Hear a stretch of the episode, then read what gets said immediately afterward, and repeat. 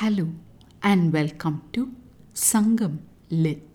This is Nandini Karki, and in this episode, we gather further details about the situation involving a crying lady as portrayed in Sangam literary work Puranaanooru 144, penned about the Velir king Vaayaavi by the poet Paranar.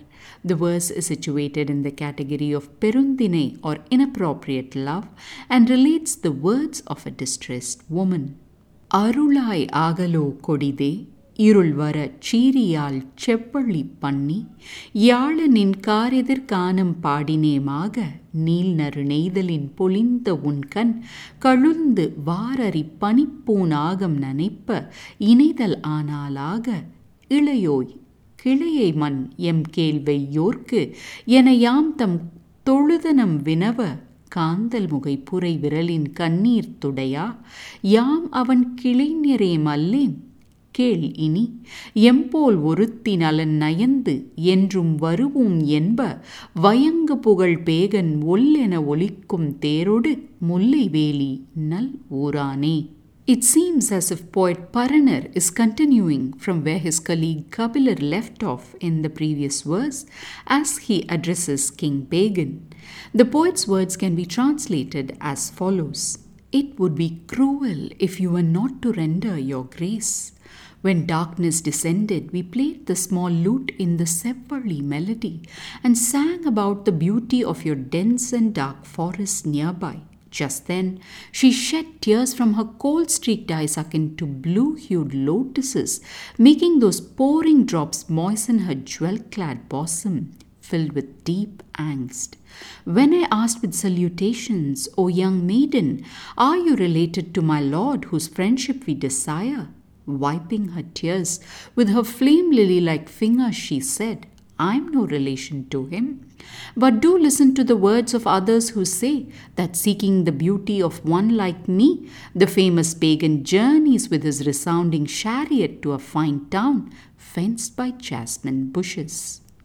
Time to delve into the nuances. The poet starts with a declaration that it would be a terrible thing if the king failed to render his compassion.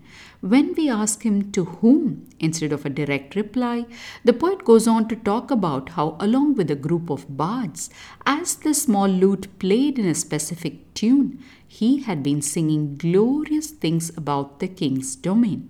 Hearing this, there was this lady who was shedding copious tears, showing that she was clearly in a deep distress.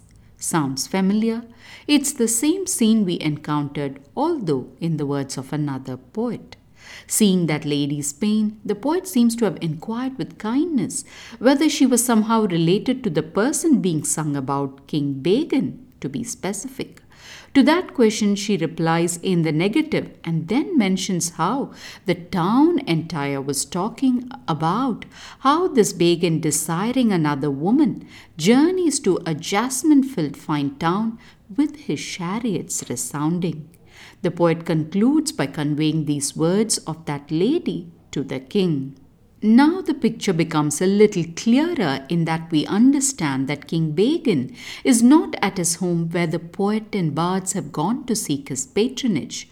Also, through the words of the crying lady, we can infer that he is said to be seeking the company of another woman, possibly a courtesan in another town nearby. Still, who is this lady? Why does the poet request the king to render grace to her with such strong words? In all probability, this person could be his forsaken wife, as we have seen in many an Aham song from Marudam or Farmland's landscape in Natrinai and Kurunthogai. But then, why is she declaring she is of no relation to him? Could it be anger and sorrow? For now, let's just witness her emotions and hope to be enlightened by these poets. Thanks for listening to this episode of Sangam Lit and journeying with me to ancient lands and minds. Please visit nandinikarki.com to share your thoughts and do spread the word about Sangam Lit. Until next time, Nandri Vanakkam.